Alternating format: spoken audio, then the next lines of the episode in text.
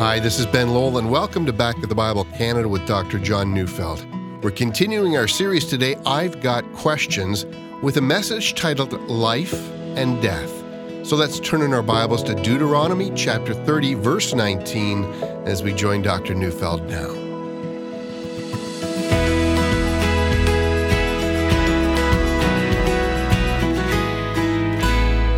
We live in a day when the rules are changing. See, there was a time when abortions were not permitted. They are today. Indeed, in the minds of many, an abortion is considered a basic right for women.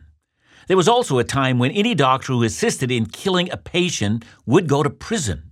Today, we're entering into a day when any physician who hides this as an option from their patient will be in danger of violating the codes of their profession. See, in short, we are at a time when it is permissible and even considered noble to kill both the child in the womb and the old person who is nearing death.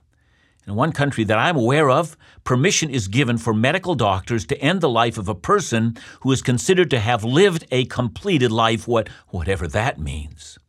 But behind all of this is a question. Shouldn't everyone have the right to choose life and death, that is, their own life and death? When our life reaches to the point where the quality of life is so greatly reduced, shouldn't we have the right to choose death? What if we're suffering? Now, before we move on, I want to make a distinction between what in the past was called a distinction between passive euthanasia and active euthanasia. So it needs to be said that passive euthanasia is not euthanasia at all. You know, if someone decides to refuse medical care, that's not euthanasia. Look at it this way We've all heard of the agony of a family that has to make a choice as to whether they will pull the plug on a family member. It's a heart wrenching and often heart-breaking decision. But let's be clear that's a decision that has been brought upon us by the advance in medical technology. You know, in past generations, no such decision would have been made, for the patient would have already died. It's our ability to extend life, even when, for all intents and purposes, the body can no longer sustain its own life, and that has made this an issue for us. And so the freedom to decline medical care, well, that's not suicide. In that case, a person can still entrust his or her life to the God who made it. God may still heal or he may end that life. Life and death in those cases can still be said to be in God's hands and, and not in our own. Uh, but the choice to call for a medical professional to put us to death is a different kind of a choice. In our country, we sometimes call this MAID or M A I D. It stands for Medical Assistance in Dying. So please don't let that nice sounding language confuse you. Medical assistance in dying is just a nice way of saying that the doctor comes and kills you. Yes, it might be that a patient requests it, but that's the upshot of the matter. But that's just for clarification. I still haven't answered the question shouldn't everyone have the right to choose life and death? Now, if you've been following this series, you'll know that I'm following the older catechisms, trying to teach the foundation of Christian truth to those who have not been instructed. And, and I'm using the questions that we ask today to call us to re examine the ancient questions that we should have been trained to ask in the first place. We need a foundation for truth on which to stand.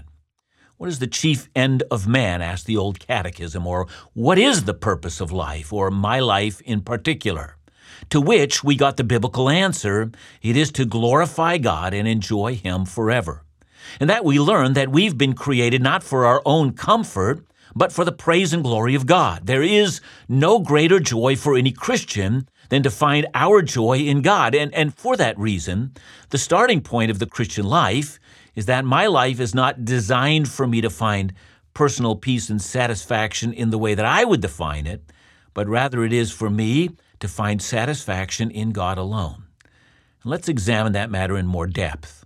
The question we must ask is this How is it that God has created me? What does it mean for me to be human? What is a human being? You know, when the book of Genesis describes God's act of creation, it readily becomes apparent that human beings are profoundly different than everything else in all of creation. In Genesis 2, verse 7, we're told, Then the Lord God formed the man of dust from the ground and breathed into his nostril the breath of life. So I noticed two things. The first is that we're created from the dust, and in that sense, we share a similarity to all other created things. But the second is that God uniquely breathed his breath into us. And the Hebrew word for breath is the same word that is used for spirit. Since God himself is spirit, we know that God breathed something of himself into us. This, we're told, is the image of God. So, what does that mean? It means that in some ways we're remarkably like God, whereas in other ways we're not like God at all. Well, how are we unlike God? Well, for one, God is independent and needs no one. I, on the other hand, am dependent and cannot exist independently. God is changeless, and I'm subject to change. God is eternal and exists by necessity. I'm finite. God is omnipresent. He's present to all spaces at all times. I, on the other hand, am by nature spatially located. God is all powerful. My power is limited. God is spirit. I'm flesh. I could go on and on. But in other ways, we as human beings have some capacities that are remarkably like God. God is righteous, and I have a capacity to know good and evil. God is love, and I have been created not just for relationship, but to give myself sacrificially for another. God is knowledge and truth and wisdom, and I not only have a portion of those things, but I also have the ability to use that knowledge to conceive of things that don't exist and then to bring them into being. You know, human beings can imagine cities and, and technology and tools and complex interactions between things, and from that, we can bring about a reality that heretofore did not exist. You know, my father in law used to say, you know, if human beings can imagine it, and time will bring it into being. I, I think he was right. See, I know we have fallen into sin. And because of that, the image has become twisted and distorted, and yet the image remains. But, and this is the key, even if we never bring anything into being, the very act of our creation in the image of God is valuable. It's not that we're useful that makes a difference. It's that we're the special project of God that makes a difference. That's why God permits the killing of animals, but not the killing of man created uniquely in the image of God and created to know our Creator. We alone of all the animals worship, for instance. That's because we possess a soul and a spirit. Even if we're born with multiple abnormalities and are mentally incapacitated, we remain uniquely in His image. Now combine these two thoughts created in the image of God and then created for God. That is, to know God, find our pleasure in Him. Now, let's go back to our original question. Shouldn't we therefore have the right to choose life and death? That is, when we suffer and the quality of our lives are downgraded, shouldn't we be allowed to choose to end our own suffering? But that question comes down to who we are. Certainly, it's not wrong to put a dog down, but how about ourselves? In answer to that, listen to Paul's words in 2 Corinthians 12, verses 8 and 9. The context is that, that Paul is suffering, probably from some physical malady. He says, Three times I pleaded with the Lord about this, that it should leave me. But he said to me, My grace is sufficient for you, for my power is made perfect in weakness. Therefore I will boast all the more gladly of my weakness, so that the power of Christ may rest upon me. For the sake of Christ, then, I am content with weaknesses, insults, hardships, persecutions, and calamities, for when I am weak, then I am strong. See, Paul thought that his sufferings and his weaknesses forced him to rely on God more than ever before. That is, created in the image of God and created for God, and then redeemed by Christ, made him view his sufferings from another perspective entirely it drove him more deeply into an intimacy with Christ that was heretofore not known by him. And he expresses something very similar again in Philippians chapter 3 verse 10. He says there that I might know him and the power of his resurrection, watch this, and may share his sufferings, becoming like him in his death. That is, when Paul suffered, he was reminded of Christ's sufferings, and in that way he was drawn more closely to Christ because both he and Christ were united in suffering. Now, what does all that mean? It means that if we choose to end our lives by killing ourselves in some fashion, we proclaim ourselves of no more worth than an animal. In contrast, God says that He's going to use our sufferings to intensify our relationship with Him. And we might say, but I'm not interested. When we're offered doctor assisted suicide, what we're really offered is a perspective of life that is divorced from God. Deuteronomy 30, verse 19 says, I have set before you life and death, blessing and cursing, therefore choose life.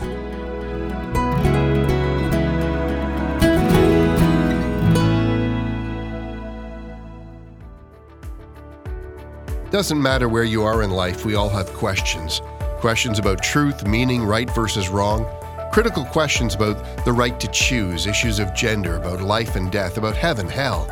Is the Bible any more important than any other book? Is Jesus really the only way to God? What about pain and suffering?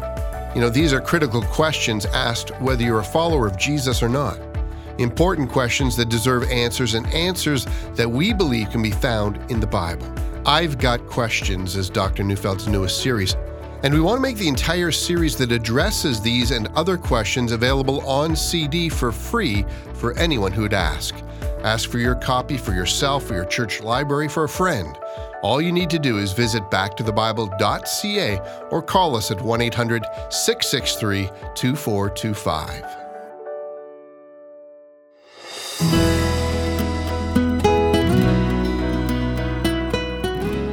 Great many Christians are feeling slightly uncomfortable these days.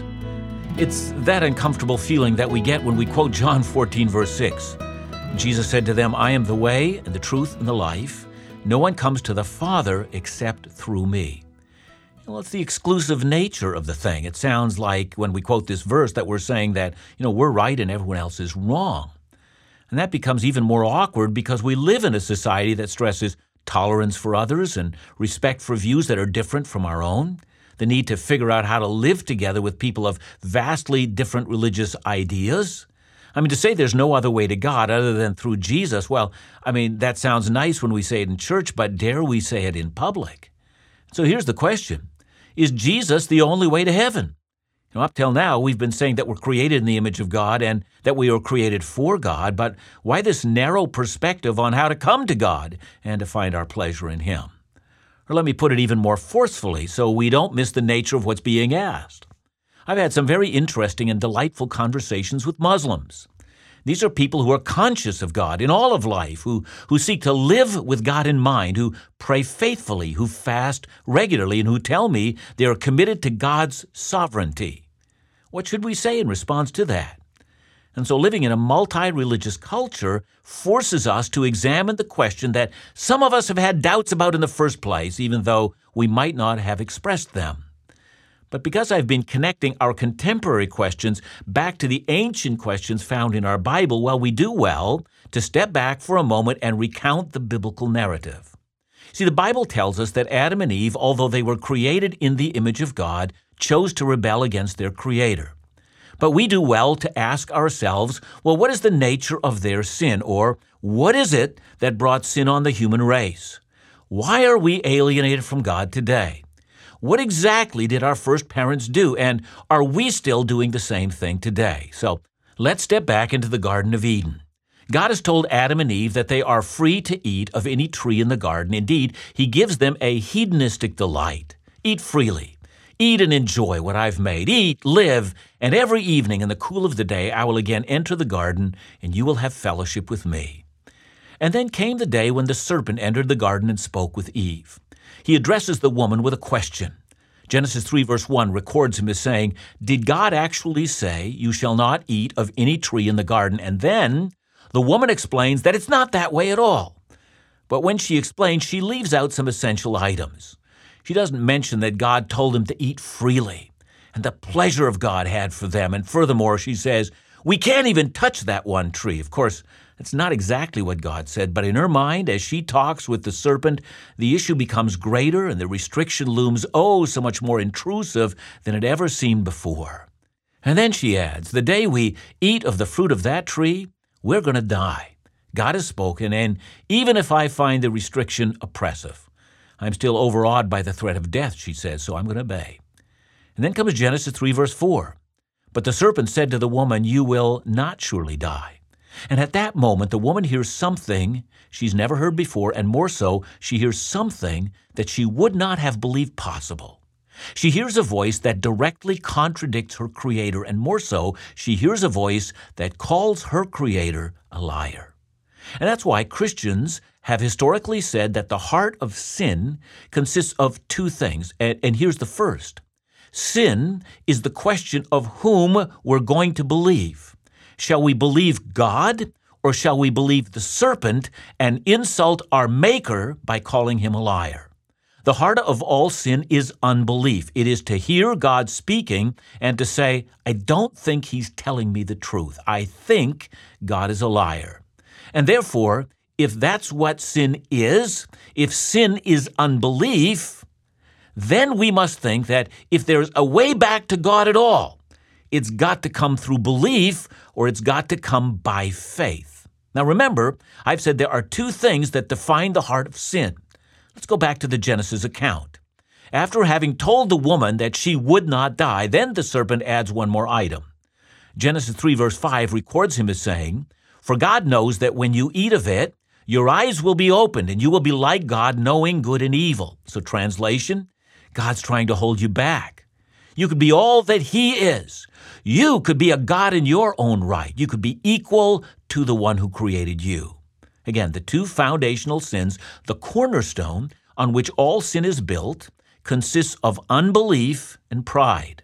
Pride that I can navigate through life without God. And if you think about it, you should see that all sin that you and I have ever committed have come out of those two attitudes.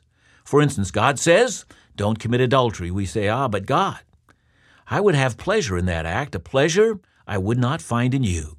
You're withholding a great pleasure from me. I simply don't believe your command. You are a liar. Besides, if I chart my own course in terms of my sexuality, I will be a God. I will be free from your restraints. It's called pride and unbelief. That's called charging God with unrighteousness and making ourselves equal to Him. And that's what all of sin is. It's a declaration of war against God. Now, one step further. According to Romans 1, verse 18, the wrath of God is revealed from heaven against all ungodliness and unrighteousness of men. That is, all of us will die for our sins.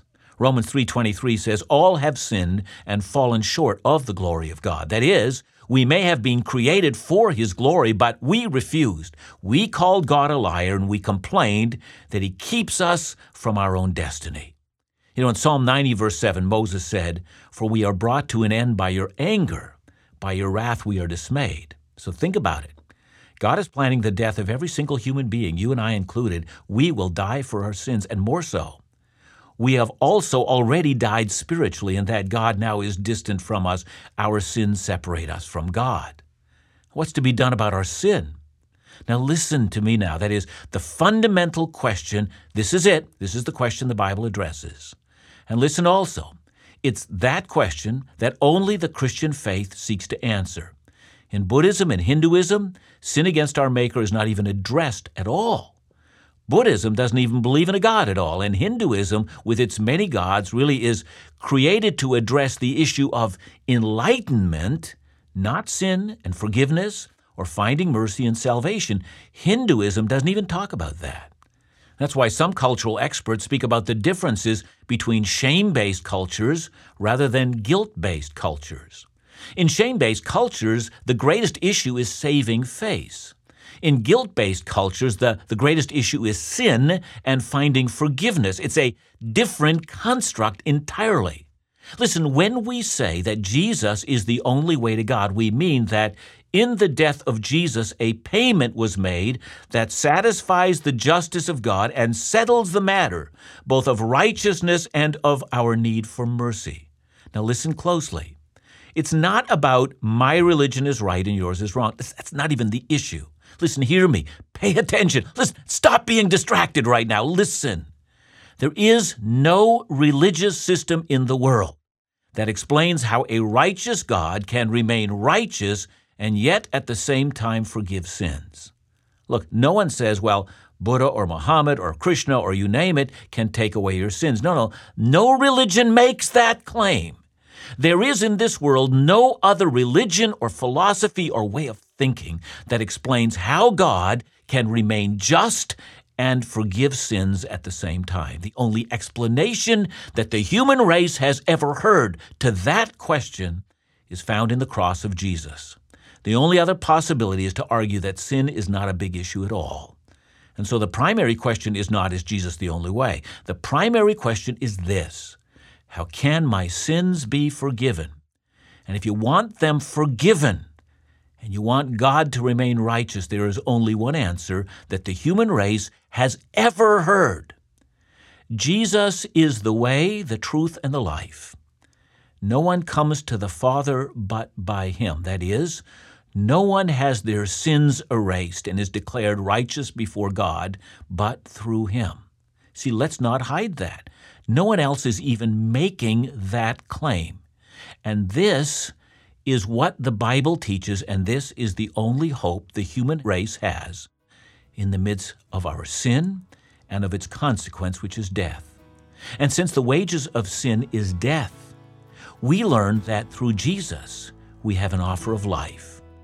Again, let me quote Deuteronomy 30, verse 19. I have set before you life and death, blessings and cursings. Therefore, choose life.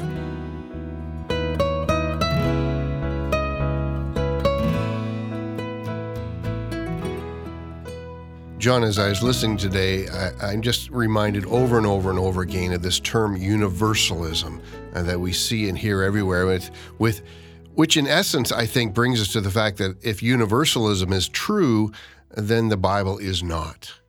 Yeah, I, have often thought of universalism. I mean, we, we're trying so hard to be open minded. I mean, I get it. But we're so open minded that we're no longer thinking. So, for instance, you know, when people say all religions lead to heaven, well, please understand that Buddhism isn't trying to get you to heaven. Uh, by its own claim, it's not making that claim. And so you know that the goal of various religions is so diametrically opposed to those goals in other religions. So universalism tries to make we're all going somewhere, but where would that place be? And no two religions can even agree about that. So, you know, as much as universalism sounds like a nice term and it's a way of being, you know, open to others, it's simply not a thoughtful term. And I, for myself, I, I find it completely a useless term. It doesn't work well. Thanks so much, John. Remember to join us again tomorrow as we continue our series, I've Got Questions, right here on Back to the Bible Canada, where we teach the Bible.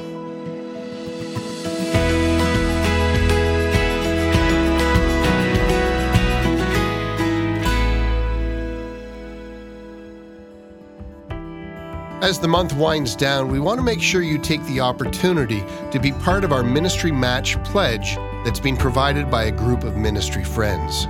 This group has committed a match pledge of $75,000 to the ministries of Back to the Bible Canada so that for every dollar or donation you make, they'll match it up to $75,000. If you've been considering offering a gift to support the ministries of Back to the Bible Canada, In Doubt, Laugh Again, or Truth in Life Today, this would be an excellent time to double your impact. So, to be clear, if you make a gift today of $50, $500, $1,000, your gift will automatically be doubled up to $75,000. Would you help us take full advantage of this opportunity today? All you need to do is make your donation by calling us at 1 800 663 2425 or give securely online at backtothebible.ca.